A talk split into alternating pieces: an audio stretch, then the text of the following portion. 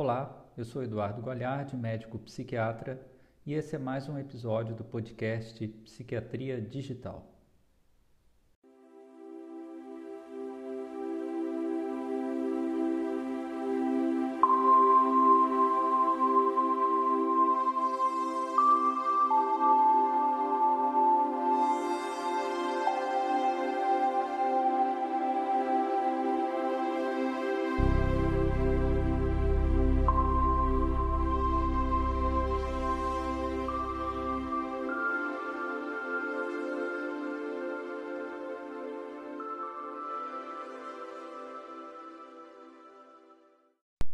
Você já fez as malas para uma longa viagem?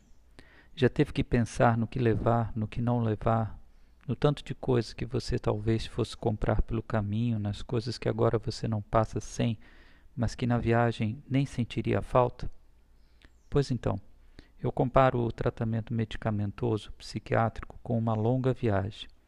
Isso porque é muito difícil falar de um tratamento curto para um transtorno mental. A maioria das condições são crônicas, são problemas que existem há muito tempo e que não vão desaparecer ao final de algumas semanas. É comum que pacientes com pânico ou depressão, por exemplo, precisem usar medicação por muitos meses, até anos. Um paciente bipolar precisará manter sua medicação continuamente, de modo a estabilizar o humor e se sentir bem. A imagem de alguém arrumando a mala me vem à cabeça momento de parar e analisar o que levar e o que não levar. As viagens costumam nos mostrar que não precisamos de muito para sermos felizes. Conseguimos passar muito bem sem nossos excessos. Colocar na mala muito mais do que precisamos equivale aqui, talvez, a empregar doses desnecessariamente altas ou usar muitas associações de medicamentos. Assim como numa viagem, num tratamento, precisamos desenvolver e exercitar a contemplação e é preciso ter paciência. Viagens muito rápidas costumam ser uma frustração. É preciso dar tempo às coisas, é preciso esperar pelos resultados e é preciso respeitar o ritmo de nosso organismo.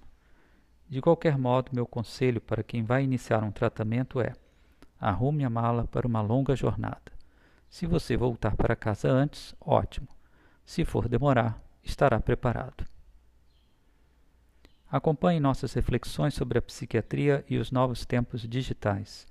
Esse é o podcast Psiquiatria Digital e eu sou Eduardo Goulart, médico psiquiatra. Até um próximo episódio.